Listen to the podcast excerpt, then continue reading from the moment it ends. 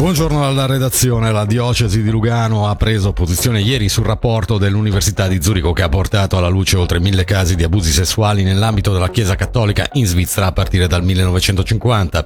5 i casi in Ticino dal 2019 ad oggi. A rendere problematico l'accertamento degli episodi nel nostro cantone anche il fatto che parte degli archivi sia stato distrutto. Sentiamo Monsignor Alender Remy, intervistato da Federica Bassi. In altri diocesi si sono anche distrutti i documenti secondo la legge del diritto canonico. È stato fatto, ma è stato fatto un po' meglio, cioè lasciando una traccia come prevede anche il diritto canonico. Forse qui è mancata la professionalità. Dall'altra parte la situazione in Ticino, che ci siano poche vittime, che non si ne parla tanto, e forse anche perché è piccolo e forse una persona non vuole cominciare a parlarne perché sarà che tutti ne parleranno e che sarà troppo conosciuto. Dunque il fatto che uno possa adesso anche chiamare Zurigo o scrivere a Zurigo in italiano per essere ascoltato aiuta a uscire di questo ambiente forse troppo stretto.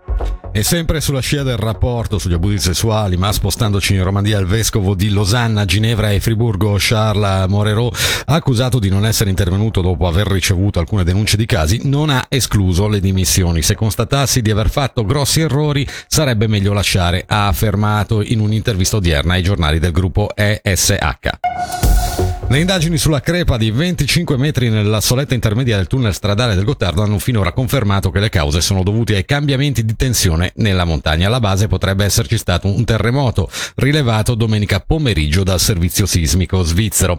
Negli ultimi aggiornamenti diffusi ieri, l'Ufficio Federale delle Strade si prevede ancora la riapertura entro questa settimana.